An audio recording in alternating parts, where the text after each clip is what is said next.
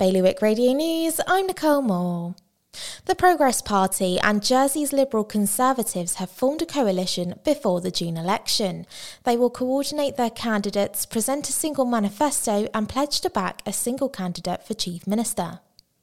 Residents of Guernsey will have an opportunity to put their tax review questions to a panel of politicians and experts this week in a live online Q&A session. An order requiring bird keepers in Jersey to lock up their flocks to stop the spread of a fatal disease will end on Liberation Day, unless the situation suddenly deteriorates. Jersey's Chief Vet Alistair Breed confirmed the bird flu restrictions change on Friday afternoon. And a woman in Guernsey has been sentenced to 60 hours of community service and handed a probation order for the possession of Class A and Class B drugs. More on all those stories at bailiwickexpress.com. Today's weather sunny intervals and a top temperature of 12 degrees.